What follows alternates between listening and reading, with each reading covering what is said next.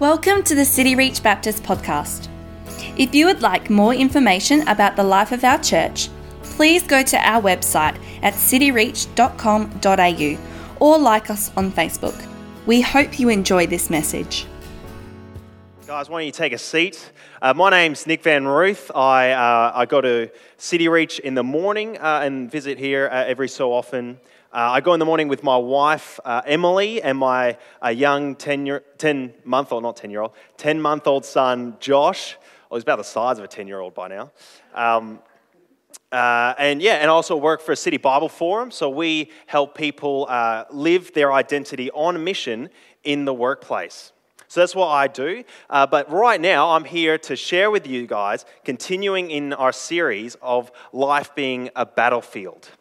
Uh, we've explored how life has its ups and downs, its mountain peaks and its valleys, and how um, uh, God meets us in our weakness and He leads us to life in its fullness. A couple of weeks ago, we looked at finding hope uh, in, the, in the unknown. Last week, Carl spoke about uh, overcoming addiction. So, both of those looking at uh, getting through some of the harder parts of life. Tonight, we're going to look at, a, at the other side of the question of how do we find God's best for my life? It's a really big question. I want to narrow it down to how do we make good decisions? And in that, finding God's best for our lives.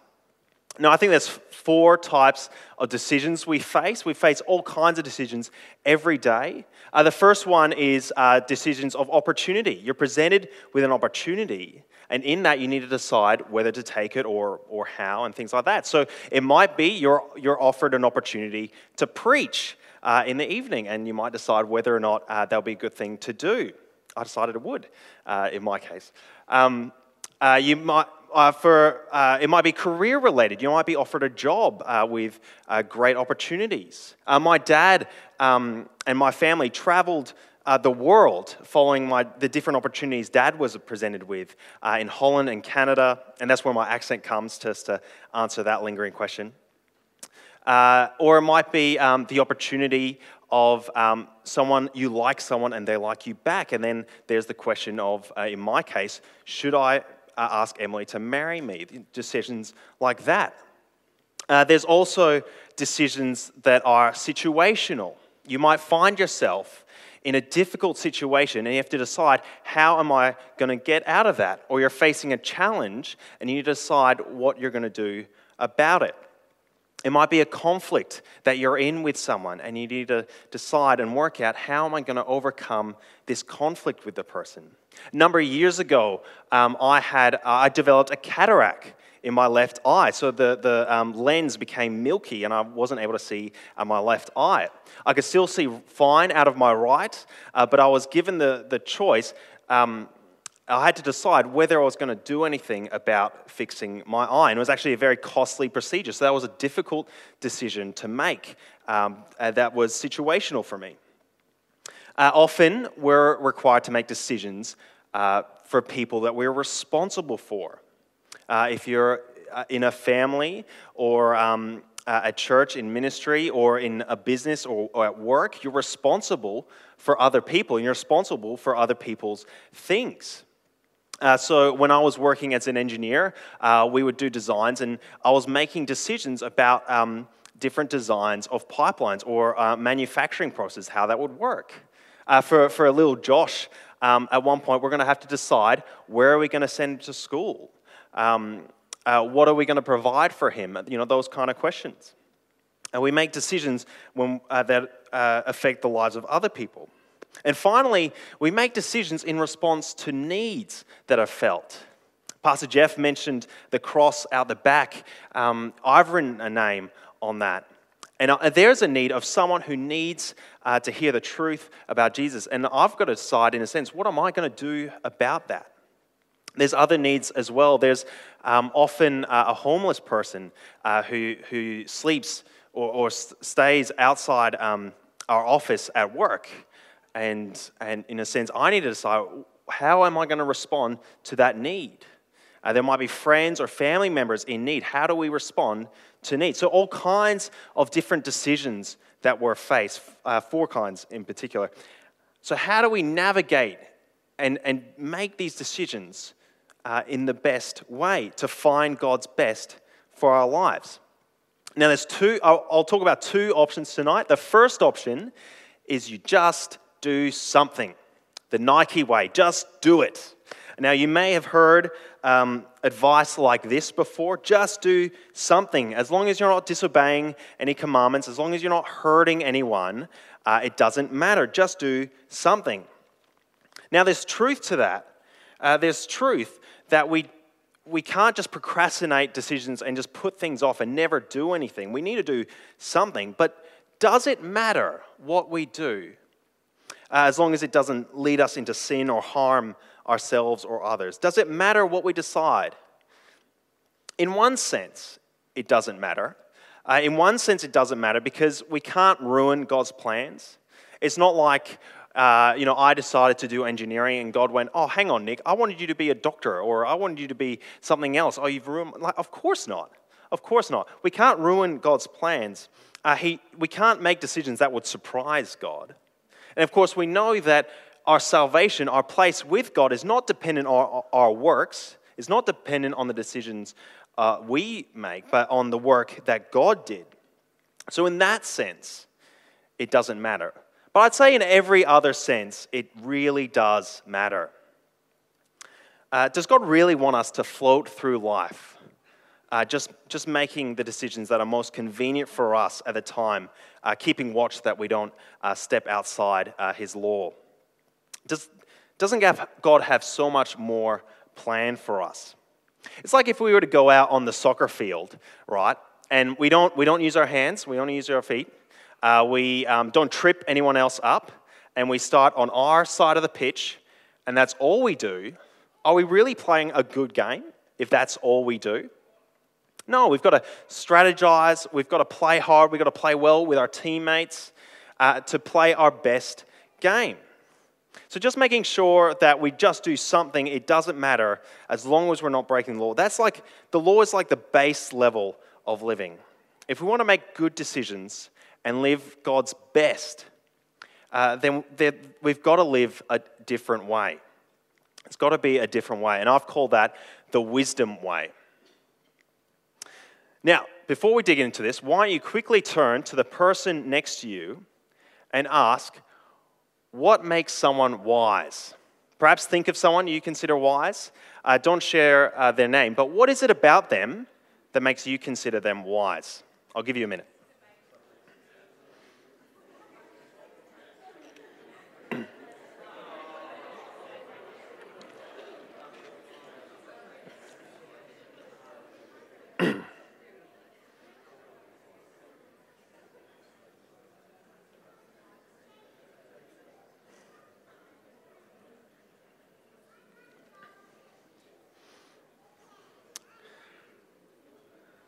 All right. Uh, one of the early Christian writers, uh, uh, the Apostle Paul, said, In response to the mercy God has shown us, we're to offer our bodies as living sacrifices. We're to live our whole lives for Him.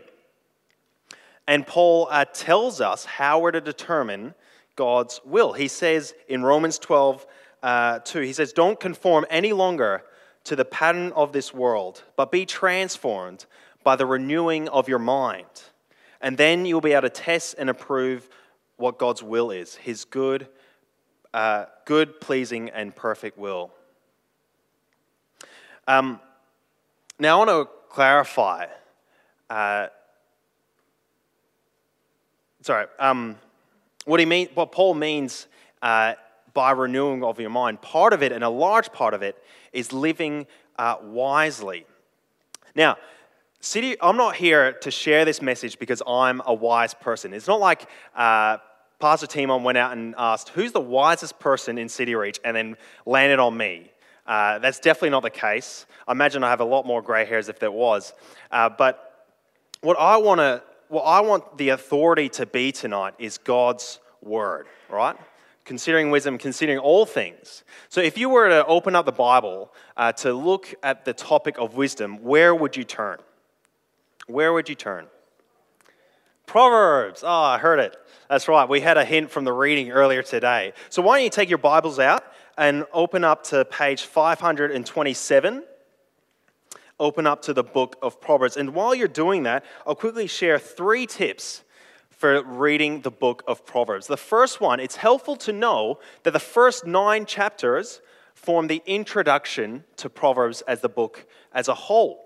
Uh, in that, Solomon is talking to his son, uh, um, commending and defending wisdom, uh, sharing why wisdom is a really important thing and why we should pursue it and flee uh, folly.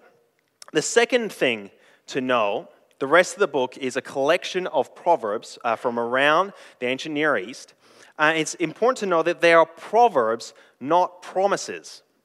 Uh, they're observations of how the world works under God, and they're not necessarily always going to work out how uh, they say. But the purpose of Proverbs are to think about them, uh, read them again and again, uh, mull over them, reflect on them, and then apply them to your situation. And the third tip is don't just read Proverbs. Proverbs uh, has great wisdom uh, in the ideal. If you want to read um, uh, Job, you'll find out wisdom in the real life, it, wisdom through suffering. Uh, if you want to learn uh, what the point of life is, you read Ecclesiastes. You read Psalms uh, to know how to praise God in every situation. So, to obtain wisdom, we don't just read Proverbs read uh, all of Scripture, but particularly all the wisdom literature. Uh, but don't worry, tonight we will be uh, focusing on Proverbs uh, mostly. So um, don't get too worried about how ambitious I'm being tonight. So, as we read uh, these first seven verses, I want to ask two questions. The first is what is wisdom? What is wisdom? And that's really hard to pin down it's hard to define what wisdom is in a way that encompasses everything. It's like holding water in your hands, like you're not going to be able to contain it all. Uh, so instead of giving a one clear cut definition, uh, I want to uh, describe what wisdom is and build a picture uh, based on what it's not and what it is. So the first is wisdom is not just about what we think, it's about how we live. Um, as we look at these first uh, few verses, uh, it's these, these first seven verses are like the introduction of the introduction. Uh, and uh, Solomon very helpfully tells us what the purpose of the book is. It's really nice uh, when authors do that, because uh, then it doesn't leave us guessing what, why they wrote the book. and in this case, Solomon writes to impart wisdom. And he uses a whole range of words to describe that. He, use, he uses words related to thought, you know, wisdom, understanding words of insight, uh, knowledge, uh, increase in learning, understanding, uh, understanding a proverb or a saying. So he, he uses words related to thinking. He also uses words related to living, instruction, wise dealing, prudence, discretion. Now, I'm not going to define every word, but it'd be helpful to uh, zoom in on the word for wisdom and see how it's used elsewhere in the Bible. If you have a look at the screen, there's a number of verses. Hopefully, you can read them. Uh, the first one is from Exodus 35, and that's describing the situation where uh, some, some craftsmen are uh, uh building and, and decorating, ornating the temple of God. And the word used to describe uh, their skill is the same word used, to just, for wisdom. Uh, in Jeremiah 10:9, uh, Jeremiah is speaking of the goldsmith and their skill in, uh, in creating uh, those gold pieces. And I, I, really enjoy Psalm 127, uh, talking about when, when um, sailors forsake God, they meet their wits' end. And literally, what it's saying is that they lose skill, they lose their wisdom, they lose the ability to, to sail their ship. So, uh, the word for wisdom is the same word used for skill. And that's how wisdom is understood in the book of Proverbs. It's not just about brains or thinking, it's not just about morals, it's not just a framework to use to make a decision. It's the skill of navigating life uh, under God. And every part of our life. And we see, these work, we see this worked out first in these verses and then the rest of the book. So I've already mentioned the different words used and, and the different aspects of wisdom. But throughout the rest of the book, there's advice given on a whole range of topics. There's issues related to morality, morality like, like being righteous and pure and avoiding sin and, uh, and being truthful. But there's also a whole range of advice on really practical topics, like how to be a good parent, being a good friend, uh, how, to, how, to use, how we can use our speech, and the value of hard work. Wisdom is not just about our thinking, it's about how we live. It's not just about the big uh, fork in the road decisions in life, it's about the small things too. It's a, it's a skill of living well under God in all parts of our life. now, the second thing uh, wisdom is not about us, it's about God. Now, I don't know what you thought when you first heard the title of tonight's talk, Finding God's Best for Your Life. Uh, I'll admit, when I first heard it, I was a bit worried, thinking, Am I going to have to uh, share a, a really feel good message and pump everyone's tires tonight? Uh, but the more, you know, even though I was critical about it, the more I thought about it, the more I realized how good, how exceptionally good we are at making that phrase about us. How can I get my best out of God? And um, there's a, a, a, a, secular psychologist uh, called Hugh Mackay, and he writes, he wrote a, a book called The Good Life. Um, uh, which is quite a bestseller, quite famous. Um, and he, in that, he talks about how uh, we're caught up in a utopia complex. And that is that we're caught up chasing the perfect life. We want the perfect hair. We want the perfect car. We want the perfect partner, the perfect house, the perfect life. And in that, uh, we make decisions to chase that perfection for ourselves. We, we make decisions to serve us like where we should live, what job we should take, whether to take an opportunity or not, how to escape a conflict so that we end up on top. Subconsciously and consciously, we make it all about us. Now, we can even do this with, while making good uh, moral Christian decisions.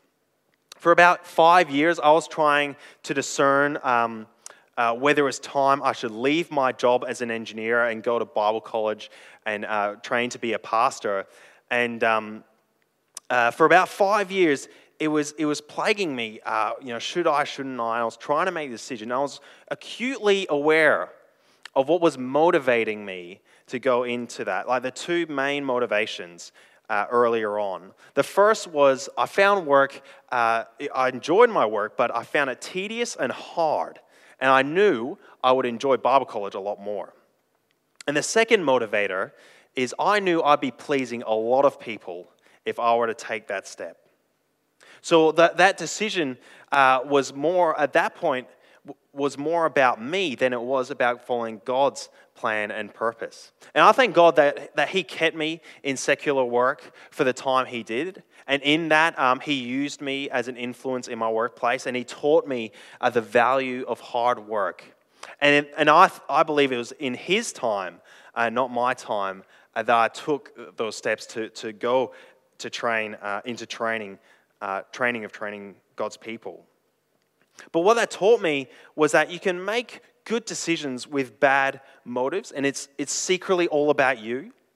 Um, and let alone the selfish decisions that are explicitly all about us. Hugh says uh, that this thinking and decision making uh, pulls us further and further away from that per- perfect utopia that we're striving towards. And even though we've got this, you know, amazingly technological age people are just getting more, less and less happy. And as Christians, we, we know there's more to it. We know that this is actually backwards, trying to serve ourselves rather than serving our God. You know, God created us. He created us not to serve our purposes, but to serve His purposes. You know, it's like uh, if Jason, who's on guitar today, if he were to grab out his guitar uh, and then in front of us, he'd, he'd restring it, uh, he'd tune it, he'd uh, wipe down the face, and then put the guitar away and just leave it in its case forever. That would not be using the guitar to what it was designed for. The guitar sounds best when he's playing it, when he plays the song that it was created for. Wisdom is not using God to find our best, uh, but biblical wisdom is finding how we can be used for God's best. And that's why the proverb says, Fear of the Lord is the beginning of wisdom. Fear of the Lord is the beginning of wisdom. Now, in uh, the book of Job, we'll take a quick detour uh, for a second. In the book of Job, we looked at this in real life groups a couple of weeks ago. Uh, the main character, Job, is subject to immense suffering uh, that is not his fault. His fault. And his friends and Job tried to uh, make sense of why God would allow such evil to happen to a good man. And at the climax of the dialogue, God steps in and speaks to Job. And he says, Where were you, in Job 38, where were you when I created the world?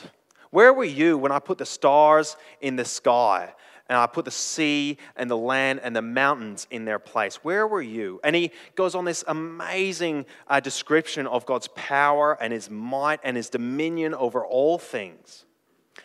And through that, uh, and that, that demonstrates what the fear of the Lord means is understanding who God is in our place in his world. And I think, I think Job got that. And that's why, through all that suffering, Job was faithful to God. He remained wise because he understood who God was and knew his place in God's world. Job feared God and lived through those trials, submitting to God's purposes because he knew that God, God's purposes, God had a plan and purpose that was so much greater than what Job understood. The fear of the Lord is the beginning of wisdom. We see this in each type of decision I mentioned earlier. Understanding who God is uh, is how we begin to live our best life. Uh, you know, when we face with an opportunity, uh, we're, we're not to think, how could this best serve me, but how could it best serve God? You know, perhaps, you know, when you're buying a home, uh, rather than thinking, what would serve me most, but how could I uh, purchase a home or find somewhere to stay that would serve God most? In a situation um, where, where, when we're in a difficult situation, it's not how can I get through so that I'm on top and I get out uh, unscathed. But how could I maintain, maintain integrity through this? How can I glorify God through this trial? How I trust God that God is in control in this situation, in this trial, in this challenge. When we're responsible uh, for others who we have authority over, do we recognize the authority that's over us? How can we lead others for the benefit of God and the benefit of them rather than the benefit of ourselves? And we, when we see a need, how can we uh, meet that need as God sees it? He tells us to seek righteousness, justice, and equality. Uh, how can we creatively meet the needs that we see all around, uh, around us in faith that God will provide? The fear of the Lord is the beginning of wisdom. Now, I think we see this most clearly in the person of Jesus. Uh, you think if, if anyone were to live the best life, it would be the perfect man, the very Son of God Himself. And so let's, let's go through some of the criteria. Did God, sorry, did Jesus have a great job? Well, no. He gave up his family business to become a roaming teacher. Did Jesus have a great home? Well, no.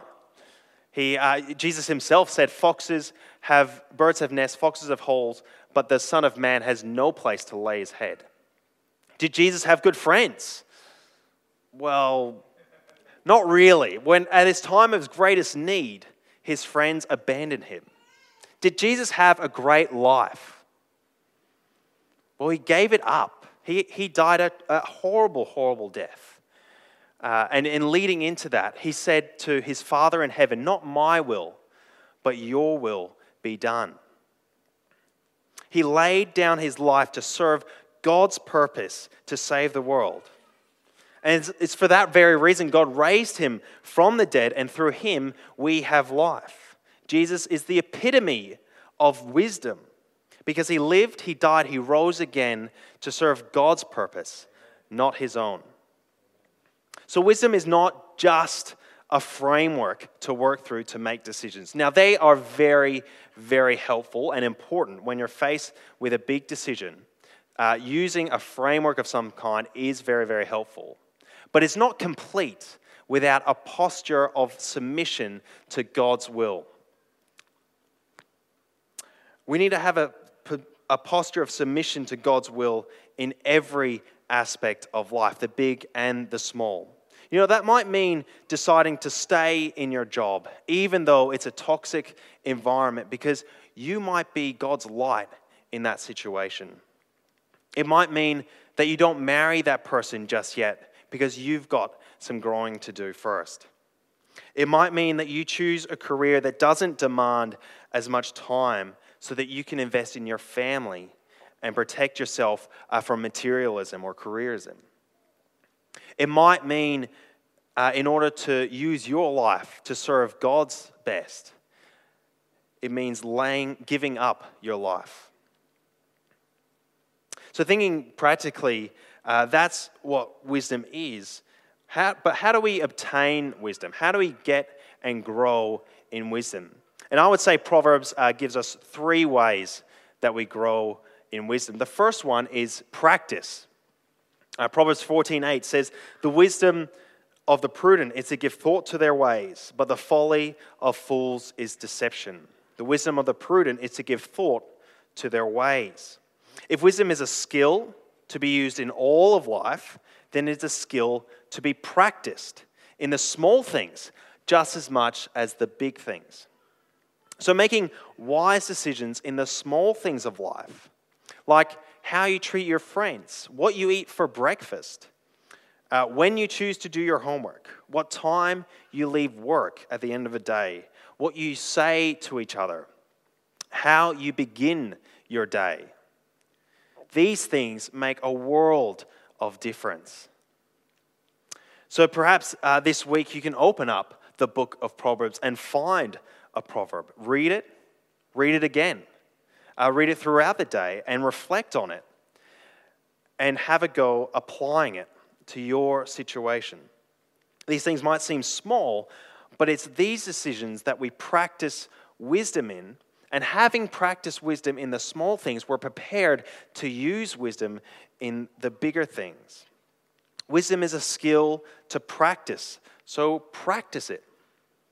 The second way we gain wisdom is through discipleship.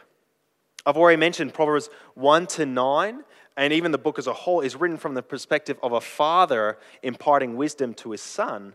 And uh, Proverbs 4, verse 1 to 2 says, Listen, my sons, to a father's instruction. Pay attention and gain understanding. I give you sound learning, so do not forsake my teaching. Wisdom is shared through teaching. And wisdom, the skill of living life under God, is passed on in a community like this through discipleship as we get alongside each other and live life together in community. So, whatever stage you're in, in high school, university, working, in ministry, uh, do you have a mentor? Someone that you can turn to to ask questions uh, of the bigger things in life and the small things too. I myself uh, have benefited greatly uh, from the mentors I've had in my life in high school, at university, uh, at work. When I was at work, um, I found uh, an, a Christian and senior engineer um, who we met monthly over breakfast, and we talked about how to live wisely at work in an engineering con- in, in my particular context. That was invaluable for me. Learning from him and seeing how he used wisdom, how he lived uh, in submission to God in his context, and talking that through about how that could work in my context as well.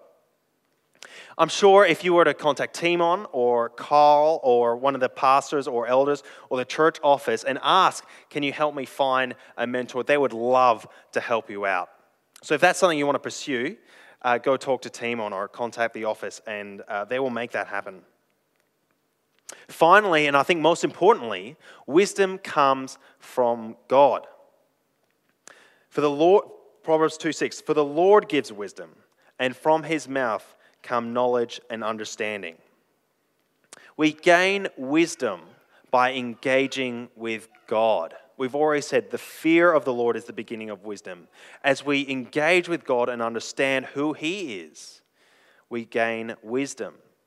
We do that through worship, through His Word, and through prayer. Uh, in the New Testament, James uh, chapter 1, verse 5 says, If any of you lack wisdom, uh, you should ask God, who gives generously to all without finding fault, and and it will be given to you. If we pray for wisdom, God will give it to us. And He does that by revealing who He is. And the more we understand God's person and God's character, uh, the more we understand our place in His world, uh, the more we fear God, and the more we become wise. So, wisdom is not just something we draw on when we need it, it's a discipline, a practice, a skill to use in every part of our lives. We use it to determine what opportunities to take. We use it to navigate through difficult situations. We use it to lead other world, others well. And we use it uh, to take every opportunity to be generous towards others. Uh, to finish up, and as the band comes up um, for our next song, let me address a question I'm sure uh, some of you have. You might be thinking, Nick, this is great. Uh, great to be talking about wisdom, but I uh, just keep making stupid decisions. I'm not wise. And can I be honest with you? As I've uh, prepared this message and, and as, I've, as I've unpacked Proverbs and been reading through that, I've I've felt how foolish I am. Uh, my foolishness uh, in the small things and the big things have been exposed to me.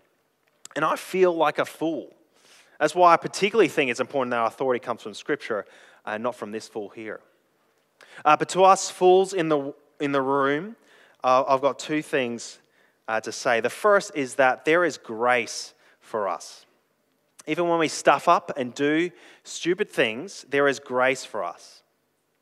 Uh, Titus uh, 3 says, For at one time we too were foolish, disobedient, deceived, and enslaved by all kinds of passions and pleasures. Right? We were foolish, seeking after our own uh, plans and purposes instead of God's. But when the kindness of, and love of God our Savior appeared, He saved us. Not because of our righteous works, right? Not because we reformed and started making the right decisions, but because of His mercy. He saved us by the washing of rebirth and renewal by His Holy Spirit, whom He pours on us generously through Jesus Christ, our Savior. The gospel enables wise living because by God's Spirit, He renews us and gives us a new life to live under God.